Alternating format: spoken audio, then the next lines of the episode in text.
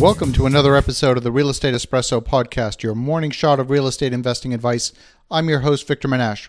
Today, we're continuing our conversation about raising capital. And today, we're going to do a deep dive into the predatory lender. Most of the time, when you go to borrow money, you're going to borrow money from a reputable lender, typically a bank. Sometimes you may not qualify for bank lending. In that scenario, you may be forced to deal with a second tier of lenders, may be a B lender or maybe a private lender. And in the world of private lending, lenders come in all shapes and sizes.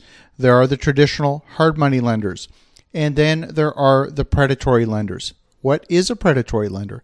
This is the one who is actually setting you up to fail. They do exist. It's shocking, I know, but they do exist. So here are a few things that you want to watch out for. See if you can spot or identify a predatory lender before they do business with you. To begin with, anytime you borrow money, a lender is asking one question and one question only. The question is if I lend you money, how am I going to get my money back? They often have many colorful ways of asking that same question, 50 different ways, but it boils down to the same basic question if I lend you money, how will I get it back? Now, with a predatory lender, they don't want, they're not as concerned with getting their money back in the success case scenario. They want to set you up to fail so that they can take the property. And when they take the property, they're taking the property at a deep discount to market value. So, for example, they may limit the loan amount to perhaps 65% loan to value, a fairly low threshold. So that when if the property is worth say $100,000 or a million dollars, they're capping that loan at 65% of that value, say 65,000 or $650,000 if it's a million dollar property. The way that they will set you up to fail is they will put a relatively short term on the loan. Let's say the project realistically is going to take a year to complete, maybe 18 months after, you know, some reasonable delays. They may set the loan as a 6-month loan or a 9-month loan and not give you an option to renew. Or if they do give you an option to renew, the charge for renewing the loan is exorbitantly high.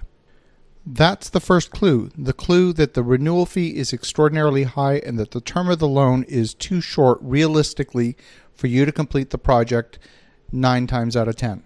The second clue is they will get you to sign paperwork that essentially gives them the property. Maybe it's a deed of trust. So rather than having to go through a foreclosure process, they actually take the deed and put it in the hands of a trustee. So the deed is already handed over to the lender in the event of default on the loan so they don't have to go through the through the foreclosure process which can be both lengthy and costly and then finally they will get you to sign something called a confession of judgment and confession of judgment is a set of terms that basically says that if a legal action is brought against you you agree in advance to plead guilty no matter what so you have already pleaded guilty to whatever action they may bring against you in advance. That's called a confession of judgment.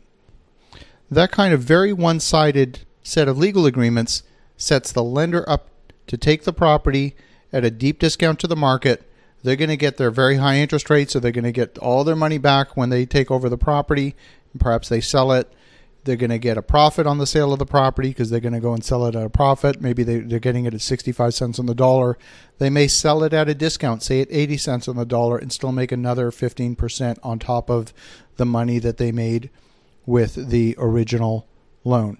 So predatory lenders unfortunately are out there you got to be very careful don't set yourself up don't be desperate for money just like with with equity investors don't be desperate to work with an equity investor. Don't be desperate to work with a lender because these guys can smell it from a mile away and they will come after you.